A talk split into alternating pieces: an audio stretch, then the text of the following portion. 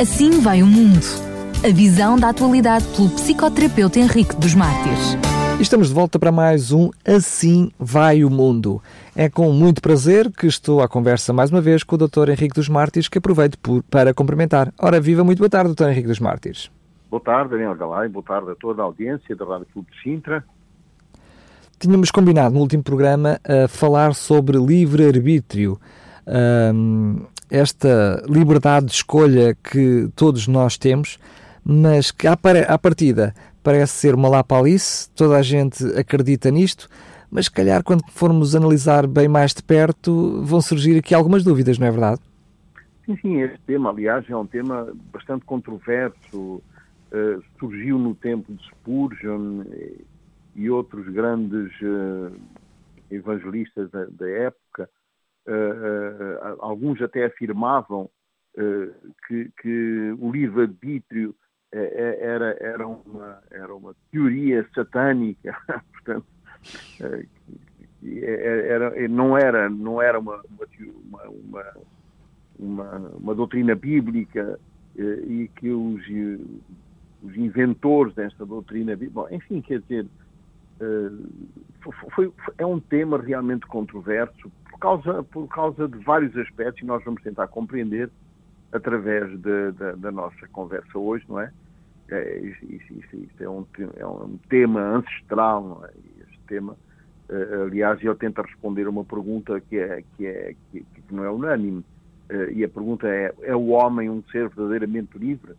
E porquê que não é unânime? Não é unânime? Porque simplesmente as pessoas partem do pressuposto que Deus, sendo omnisciente, conhece tudo desde o princípio. Então não vale a pena nós andarmos aqui a lutar para quê, se Ele já sabe se eu vou perder ou não vou perder, não é?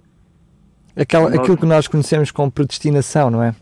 Exato. Há esta ideia da predestinação e, e, e, é uma ideia que foi enraizada no cristianismo, mas que foi adotada do paganismo, está a ver? E nós claro. hoje Uh, isto hoje circula na mentalidade de, de, da maior parte das pessoas que, sobretudo, aderiram a um cristianismo que, que, que, que teve grande influência pagã e que ainda hoje não é? exerce essa influência dentro das suas próprias portas e que deixou na mentalidade das pessoas esta, esta, esta, uh, este, este destino, as coisas estão predestinadas, mas tem que ser assim, chegou a minha hora, olha, chegou a hora dele. Isto é um discurso que nós ouvimos todo o tempo, nos cemitérios e em vários. Tinha que ser, não podia ser de outra maneira, é o destino, chegou a hora dele.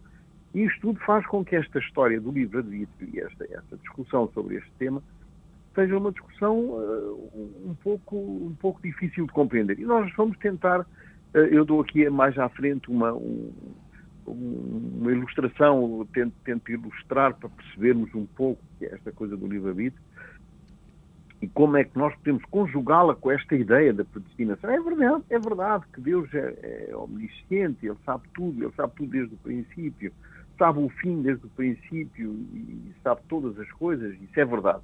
Mas vamos tentar conciliar este, este, este todo conhecimento de Deus e, e, a nossa capacidade livre de escolher, não é? Muito bem. Então podemos começar por aí. Perguntar se o homem não está condicionado por um destino, por um determinado pré-programado que o impede então de, de, escolher livremente. Pois, exato. Essa é a tal pergunta filosófica das mais controversas que temos ainda a enfrentar. Uh, a questão da liberdade no conceito livre-arbítrio. O que é isto? Ora bem, Caligaris Rodolfo, nas Leis Morais, ele escreveu o seguinte fatalidade e destino são dois termos que se empregam a miúdo para expressar a força determinante e irrevogável dos acontecimentos da vida, bem assim o arrastamento irresistível do homem para tais sucessos, independentemente da sua vontade. Mas o apóstolo Paulo descortina o véu e esclarece este dilema, porque ele afirma em 1 Coríntios 6,12 o seguinte: Todas as coisas me são lícitas, mas nem todas as coisas convêm. Todas as coisas me são lícitas, mas eu não me deixo dominar por nenhuma. Ou seja, quando é que nós nos deixamos dominar pelas coisas? Através do nosso, do nosso livre-arbítrio, através da nossa vontade de decidir, em função de, de, de dois, de duas pulsões, eh, de, de duas, eh, de dois elementos que se antagonizam num determinado tempo e num determinado espaço. Ora, mas para melhor entendermos este, esta questão do livre-arbítrio, temos de fazer referência ao conceito de vontade, forçosamente. Livre-arbítrio é, é, é livre vontade de fazer as coisas. Portanto, é esta capacidade de decisão eh, que está ligada às motivações face às escolhas e que são alguns destes fatores que entram em linha de conta no processo da ação. Portanto, eu ajo em função destes pequenos elementos e de outros, mas estes são muito importantes. Conceito da motivação, de, da vontade e da decisão. Nós já vamos ver. As crianças, por exemplo, no seu processo de crescimento e maturidade, vão adquirindo dos adultos ao seu redor uma série de valores, de princípios, percepções e até algumas preferências.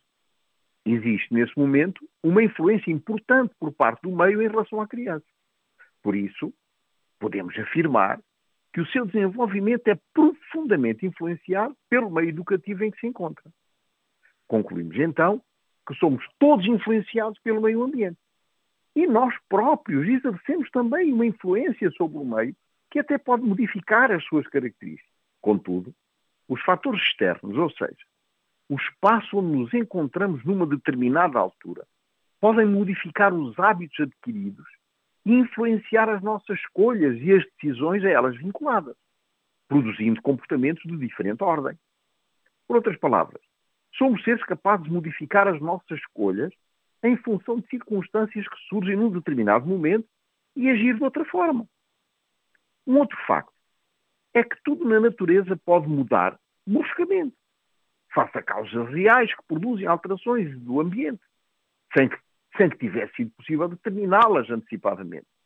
É o caso dos tremores de terra e outros fenómenos naturais imprevisíveis à medida que aprendemos acerca da causa desses tais fenómenos e inventamos instrumentos para os detectar, desenvolvemos, de uma certa forma, a habilidade de os predizer, com pouca margem de erro, em alguns casos, e prever até a ocasião e a severidade dessas ocorrências. Estas teorias acerca da causalidade universal e da previsibilidade dos acontecimentos naturais têm sido tradicionalmente chamada de determinismo. Esta doutrina pretende que todos os fenómenos e acontecimentos no universo estão já pré-determinados por algum motivo. Isto implica entender que a realidade é consequência direta de alguma coisa que a originou. Ora, o determinismo biológico, por exemplo, presume que as pessoas não são livres, pois se comportam segundo características inatas e hereditárias, e que a sociedade pouca influência pode ter na mudança desses hábitos e conduta por muito boas ou nefastas que possam ser. Essa é a razão que leva os adeptos do determinismo biológico a concluir que hábitos maus, enraizados nos instintos de algumas pessoas, que são de difícil readaptação, e que são e, e não se conseguem uh, reabilitar ao meio. É o caso dos psicopatas, dos delinquentes e dos criminosos em série, por exemplo. Friedrich Ratzel, criador do conceito do determinismo geográfico, deixou patente que o meio ambiente é o principal fator que determina as ações, ou seja, que são as condições naturais que determinam a vida em sociedade. Ora, o homem seria, neste caso, escravo do seu próprio espaço. Os seres humanos, raças e etnias mais aptos, venceriam e dominariam os povos considerados inferiores. Esta teoria também admite o ponto de vista segundo o qual a liberdade e o determinismo não podem ser reconciliáveis. Conhecemos não é, o homem fruto do meio. Seria então justo perguntar se o, seu, se o ser humano tem direito à liberdade? Ora, a liberdade ela está ligada à capacidade consciente justamente de uma pessoa usar o livre-arbítrio. Nesta perspectiva, o livre-arbítrio seria uma faculdade da mente humana vinculada à vontade que leva o homem à ação e que o torna livre de fazer escolhas e de sofrer as consequências dessas escolhas.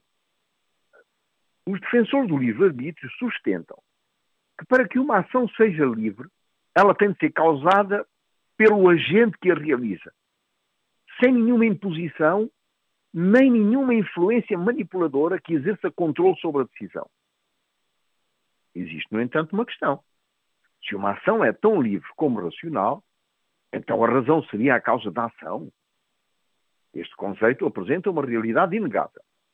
A de que, faça uma escolha, a razão seria a única depositária da faculdade de decidir e agir de diferentes maneiras. E daí eu estou completamente de acordo.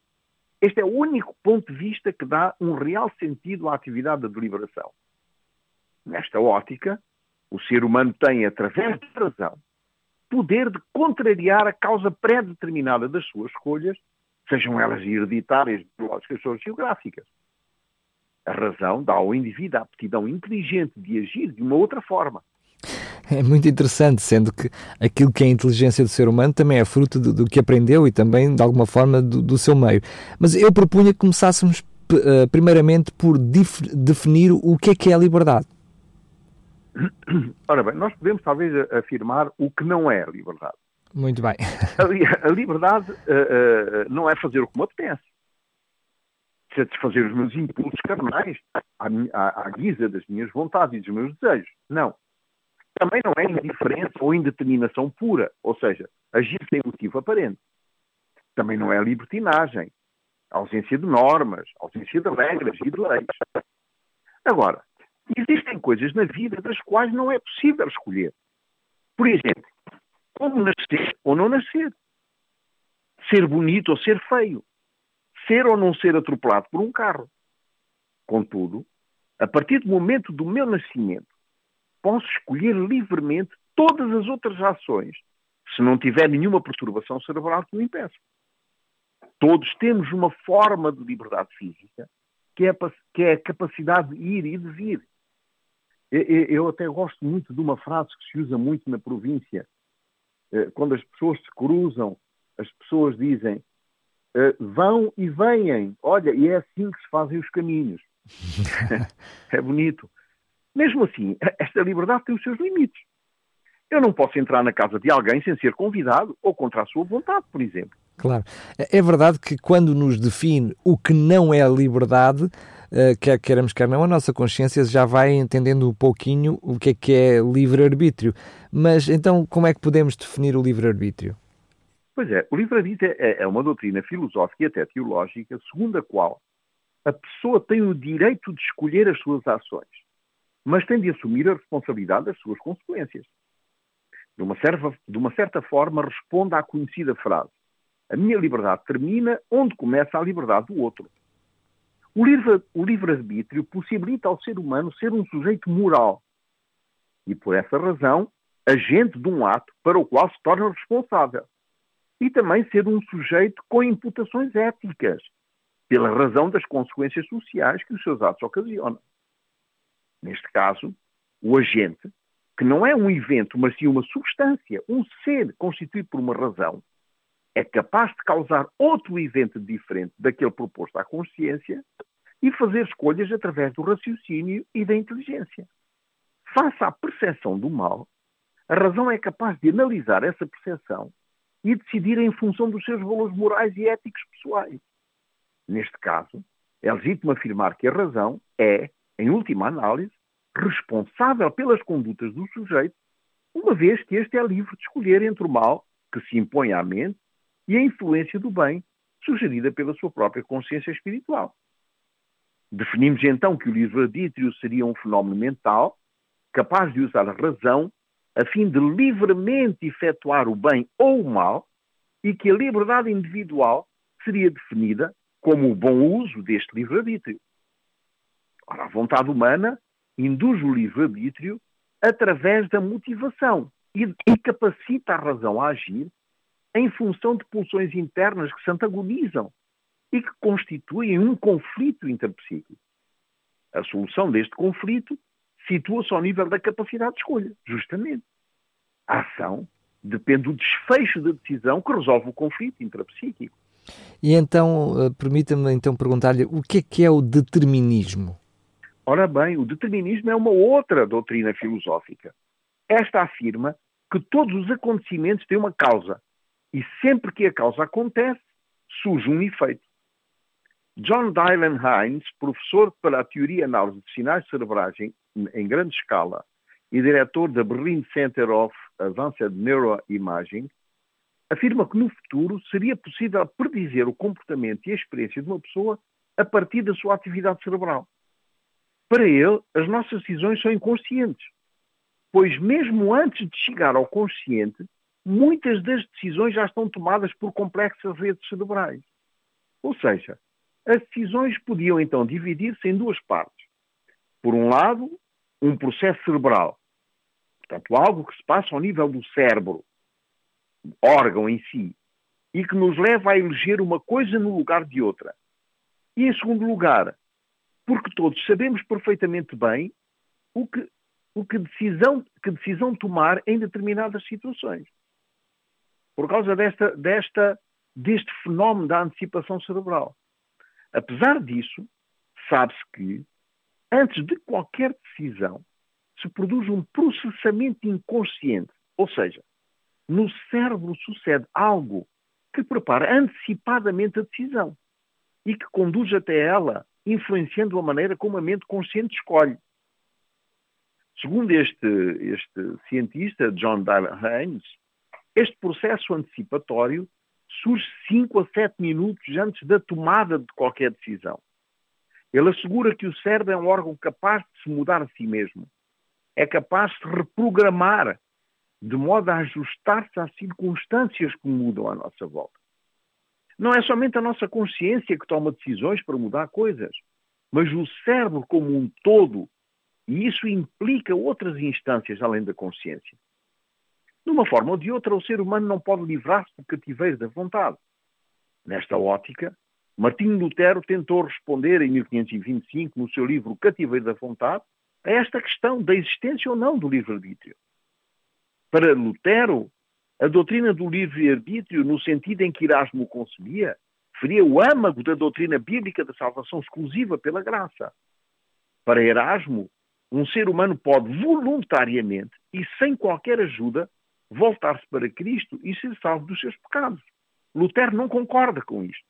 O homem não é livre porque já nasce como escravo do pecado. Para Erasmo, a vontade humana é capaz de aplicar-se às coisas da salvação ou até pode afastar-se dela. Bem, então estamos aí pelo menos perante uma aparente contradição. Como explicá-la? Exatamente, tentamos perceber mais acima como o livre-arbítrio era dependente da razão.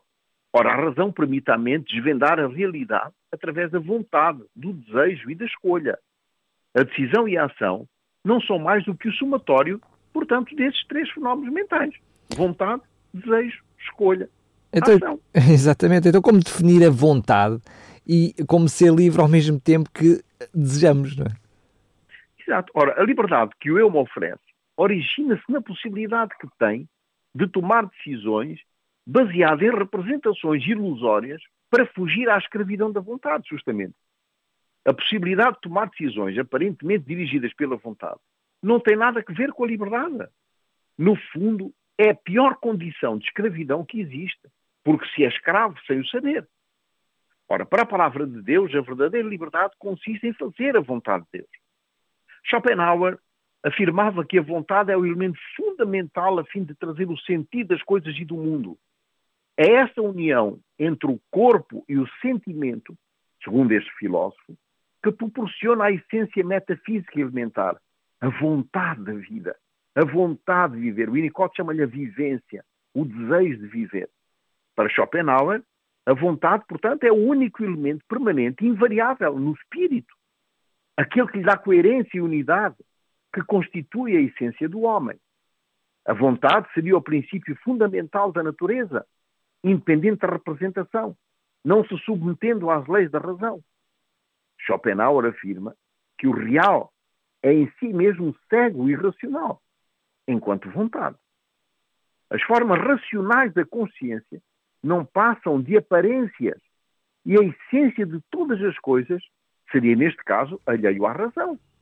Ora, a consciência é a mera superfície da nossa mente, da qual, como no caso da Terra, não conhecemos o interior, mas apenas a crosta. O inconsciente apresenta assim um papel fundamental na filosofia de Schopenhauer. A vontade é, acima de tudo, uma vontade de viver e de viver na máxima plenitude.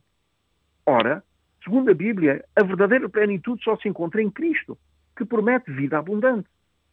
O simples facto de fazer a vontade do outro faz explodir toda a racionalidade da vontade própria. Quando dizemos, por exemplo, que temos de fazer a vontade de Deus, estamos a, estamos a dizer que temos de fazer a vontade de um outro. A realidade é que fazer a vontade de Deus implica um relacionamento entre dois seres separados. Este relacionamento coloca a minha vontade em sujeição à sua vontade, por ser uma vontade superior, plena, eterna, sem limites temporais, nem espaciais, e cujo desejo é deixar-me escolher livremente de que lado do conflito cósmico coloco a minha vontade e, por consequência, a minha escolha. A nossa compreensão de Deus não pode estar vinculada a uma qualquer consideração cultural antiga, moderna ou pós-moderna. Ela tem de estar baseada nas Escrituras. Ora, a presença do mal no universo demonstra só por si e claramente que isso só foi possível graças ao facto de que Deus criou seres inteligentes, capazes de escolher livremente, e seres que são capazes de amar ou até de odiar a Deus de uma forma absolutamente livre. A maior necessidade do homem é compreender que Deus criou seres com liberdade de escolha, para que assim pudessem desfrutar do amor de Deus e da sua aceitação como filhos livres e não como escravos emocionais ou afetivos. Cristo veio a este mundo para o libertar justamente da escravidão do pecado e tornar o ser humano capaz de escolher a liberdade, colocando-se numa posição de filho e não de servo. Na realidade da vida, existem algumas triangulações. Eu e o outro, eu e Deus, e Deus e o outro. É uma triangulação. Contudo, a única relação possível é entre dois elementos desta triangulação: eu com Deus tem de manifestar, tem que traduzir na minha relação com o outro, para que eu seja livre. Tanto na minha relação com Deus, quanto na minha relação com o outro, qual é o denominador comum? É sempre a minha livre vontade. Ninguém me obriga a ter ou manter uma relação que não desejo, ou que a minha vontade recuse. Mesmo que a minha vontade escolha submeter-me à vontade de Deus, posso do mesmo modo relacionar-me com o outro, independentemente dele ter ou não uma relação com Deus. Se a livre vontade de escolha do outro decide não se relacionar com Deus, nada me impede de ter livremente vontade de me relacionar com Ele. Ora, no âmago desta questão encontra-se o fenómeno da resistência. Quanto mais resisto à ideia do que sou, mais projeto essa resistência sobre Deus. Nessa situação, passo a perceber Deus como o inimigo da minha vontade. Pura arrogância. Num relacionamento pleno com Deus, a sua vontade é implícita na minha vontade porque a submeti livremente à sua, à sua vontade superior. Não por ser prisioneiro de uma vontade imposta, mas por escolha pessoal livre, espontânea, isenta e emancipada decido eu livremente depender da vontade de Deus, porque me rendo à excelência da sua sabedoria infinita. Subjugo livremente a minha vontade por ter a liberdade de o fazer. Por outro lado, quando não, não decidimos ter essa liberdade, inconscientemente somos escravos, não é? Então, qual, qual é esta minha. Uh, uh, qual, qual deve ser essa minha vontade profunda? Essa vontade que, que existe em mim em qualquer situação, quer esteja acordado, a dormir ou até mesmo anestesiado. Bem. A minha vontade profunda é amar e ser amado. Desde os primeiros bocejos de um recém-nascido que ainda mal vê, emerge a vontade de ser amado. Ao sentir que mereço ser amado, vou passar o resto da minha vida no desejo de amar e ser amado. Não existe felicidade sem amor. Portanto, a minha vontade é ser feliz, sendo o que sou, uma criatura de Deus concebida em amor. Ora, a vontade de Deus não é de me enviar pragas, doenças, castigos de todo o tipo, mas de me restituir a minha vontade profunda de ser o que sou, alguém cuja vontade é de amar e ser amado livremente. Só neste nível espiritual eu me transformo então na vontade de Deus. Eu sou a vontade de Deus e essa é a verdadeira liberdade. O mundo pode colocar-me na mais profunda e isolada cela de uma prisão. Pode torturar-me ou humilhar-me. Só não pode aniquilar a minha vontade. Esta é a essência do livre-arbítrio. O meu livre-arbítrio é a, única, é a única circunstância que pode fazer com que a minha vontade possa cair ou não pelas mãos da minha própria decisão. Livre-arbítrio é a nossa capacidade de tomar decisões segundo a nossa vontade e de viver com as consequências das mesmas escolhas.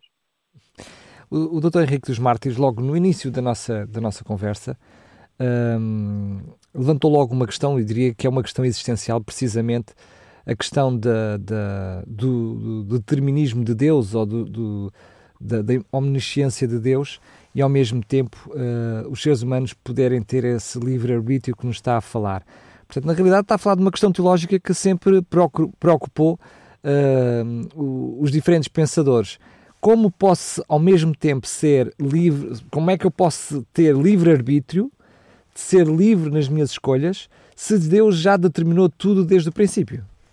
Então, exatamente. Eu disse que ia, eu tinha prometido no princípio que ia ilustrar para nós melhor compreendermos. Então, vamos imaginar que estamos dentro de um transatlântico com 20 andares. Dentro desse navio, posso fazer o que eu quiser. Tenho liberdade de fazer o que eu quiser. Mas, por muito que tenha vontade, não consigo nunca mudar a rota do transatlântico. Eu só gostava de fazer aqui uma ressalva. Eu, quando entro nesse transatlântico, é-me dada uma série de normas e eu posso fazer tudo aquilo que quero. Mas se eu contrariar essas normas, no fim do percurso, eu não posso sair para a ilha paradisíaca por onde vou. Por mau é? comportamento.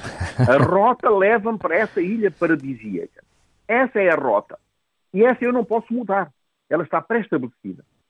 Agora, esta, quando, quando entro para este transatlântico, é-me dada uma lista de normas, regras, leis, se eu não cumprir essas normas, essas leis e essas regras, então eu posso fazer o que eu quero. Ninguém me impede, ninguém, ninguém se vai meter comigo, ninguém me vai dizer nada, posso matar, esfolar, fazer o que eu quiser. A única, a única, a, a única consequência é que depois, no fim, eu não, não posso sair para essa ilha. Ora, por isso Deus nos criou livres para escolher o que quisermos, quando quisermos e onde quisermos. Até somos livres de rejeitar a Deus, de o repudiar. Esse é o grau de liberdade que Deus nos deu. É inclusive a liberdade de não ter liberdade. Com certeza, liberdade é de me magoar. Liberdade de me agredir. Agora, ninguém, nem o Zé da Taberna ou a Maria dos Prazeres, pode dizer que o mundo não vai acabar como está escrito no Apocalipse. Ou que antes da vinda de Jesus a terra não será sujeita às pragas descritas no, livro, no mesmo livro. Posso acreditar ou não acreditar, mas Exato. isso não determina o fecho, não é? Sem dúvida. Eu não estou a ver Deus a dizer, oh, que grande maçada, agora que a Maria dos Prazeres não acredita na segunda volta, vou ter de mudar o destino da humanidade. Não! E vou ter de mudar o final do livro do Apocalipse porque o Zé das Couves também não acredita. Não. O destino do transatlântico Deus já determinou. Agora, dentro da nossa esfera de ação, temos liberdade para o que for da nossa vontade. Casar ou não casar, ser um criminoso ou não, ser um missionário ou não, estudar ou ser calão, trabalhar ou ficar em casa a importunar a família. A liberdade que Deus nos deu é gigantesca. Agora, o problema não é de ter liberdade, é precisamente o contrário. O problema é ter liberdade. Aquilo, o que é que eu faço com ela, não é? Exatamente. A humanidade vai ser julgada justamente porque teve liberdade de fazer que, o que quis. E o julgamento vai incidir sobre o lado do conflito cósmico no qual decidir livremente me situar. Vamos ser julgados não pela nossa prisão, mas pela nossa liberdade de escolha. As minhas opções de vida estão ligadas à minha liberdade de decisão. Se eu optar por comer demasiado, vou ficar obeso. Ah, eu tenho um problema da tiroide ou eu tenho um metabolismo lento nos campos de concentração todos eram magros, com ou sem problemas de tiroide ou de metabolismo, porque não comiam. É simples. Se eu decidir não comer, vou emagrecer. Se eu decidir comer de tudo e em grande quantidade, vou ficar obeso. É uma questão de livre-arbítrio. Mas o Dr. Henrique dos Mártires tem, tem uh, misturado dois conceitos que eles não se misturam, mas fundem-se, que é a questão uh, da vontade e da decisão. E Exato. isso uh, é fator de trazer uh, liberdade e satisfação e felicidade que é o que as pessoas querem. Mas no, no exemplo que acabou de nos trazer, como é, eu posso não querer comer, mas, mas ao mesmo tempo quero ser feliz. E como é ser feliz e tenho vontade de comer, eu vou comer e vou comer muito. Sim, é, é verdade não há felicidade numa couve. A felicidade talvez se encontre mais num pastel de nata. Sobretudo Mas, se educar o meu paladar para isso, não é? Exato. Mas se colocar a minha vontade do lado da saúde, acabo gostando de alface tanto quanto um bolo de coco. Ora, o livre-arbítrio faz-me humano. Isto é que as pessoas muitas vezes têm dificuldade em entender. Deus nos criou seres humanos, não robôs obedientes a ordens pré-programadas, incapazes de decidir de um outro modo, senão conforme os algoritmos que o programador decidiu colocar na sua Central Processing Unity, no seu CPU. Ora, Deus criou-nos com a possibilidade de o amar ou de o odiar. O desejo suscita a vontade e estabelece a escolha que determina o comportamento. O desejo surge do impulso do inconsciente, que me leva a ter vontade de alguma coisa. O consciente, nesse momento, vai analisar se o desejo que emerge do inconsciente e surge no seu território é bom ou é mau. Se é bom para a saúde ou prejudicial. Se vai fazer-me feliz ou não. Se vai prejudicar alguém ou não. E vai utilizar isso, dados arquivados no magma proteico da memória, como os valores, os princípios adquiridos na educação, os conhecimentos recebidos na escola, os conhecimentos recebidos com os amigos e com a própria vida, e depois então tomar a decisão de agir segundo a sua livre capacidade de escolha. Isto é a razão. Ora, uma vez consumada a ação, vai gerar os bons resultados ou más consequências que são nocivas para si mesmo e, na maior parte das vezes, para os outros também. Um texto de Tiago pode ajudar-nos neste raciocínio. Ele diz, no capítulo 1, versículo 14 e 15, mas cada um é tentado quando atraído e engodado pela sua própria concupiscência. Depois, havendo a concupiscência concebido, dá à luz o pecado. E o pecado, sendo consumado, gera a morte. Ora, a palavra, as palavras-chave aqui é a palavra concupiscência. No grego é pitúmia, que evoca a ideia de um desejo formado pela experiência da vida, ou seja, dirige-se a um desejo cultivado por uma vontade mal dirigida ou alimentada no pecado e na transgressão da lei. Está a ver como está ligado à vontade e à consciência, claro. portanto, à razão. A consequência da minha escolha, da minha escolha, gerada na minha livre vontade de alimentar um determinado pecado, leva-me incondicionalmente à morte. Ou seja, ao sofrimento, à amargura, à dor, a uma consequência má da minha livre decisão de agir. Em conclusão, o livre-arbítrio não é nem uma fatalidade, nem um determinismo. Deus deu-nos a enorme responsabilidade de poder escolher o que quisermos, com a consequência que a livre vontade de agir acarreta sempre. Só robôs decidem sem decidir. O ser humano decide com consciência, com razão, e por isso é responsável pelas suas escolhas. Não somos seres que agem por instinto, mas por inteligência, por fatores racionais que nos permitem ir por um caminho ou por outro. Eu, eu, costumo, eu costumo dizer, um, em, muitas vezes, como, como, exemplo prático, para tentar explicar aquilo que, que, nos trouxe hoje, é precisamente a questão do fumador, não é? Que livremente decide fumar. E ao decidir fumar, um, uh, torna-se escravo da nicotina. E depois é preciso decidir contra a sua vontade, porque a sua vontade será sempre de fumar, tem que decidir contra a sua vontade não fumar para ser verdadeiramente livre. Parece Exato. paradoxal, mas é assim mesmo. Mas é assim mesmo, exatamente, é isso mesmo. Uh, conseguiu uh, concluir de uma forma maravilhosa, dando um exemplo que realmente resume tudo aquilo que tivemos aqui a dizer, e é verdade, é isso mesmo. Então, olha, para, para, para, o próximo programa nós vamos falar numa outra coisa mais agradável, que é a sedução. Do galanteio à perversão, é a pergunta. do, do, do Dom Juanismo. Muito bem, já estou, já estou uh, em pulgas, porque o, o, galanteio é algo que já ficou uh, em desuso há muitos anos, talvez pela sua perversão. Exatamente, exato, porque foi conotado com a perversão. Pode nem sempre ser, não é? Mas, mas, mas por isso mesmo deixou de se usar, é, é verdade. Uh, e agora bem. não esquecer que o próximo programa é só daqui a 15 dias. Muito bem, é isso mesmo. Iria mencionar que uh, vamos ter agora uh, o, o, o, esta rubrica, o Assim Vai o Mundo, passa para de 15 a 15 dias, então fica marcado para hum, daqui a 15 dias o próximo programa e já ficou aqui uh, um gostinho uh, nos lábios sobre o que será precisamente o próximo programa, Sedução do Galanteio à Perversão.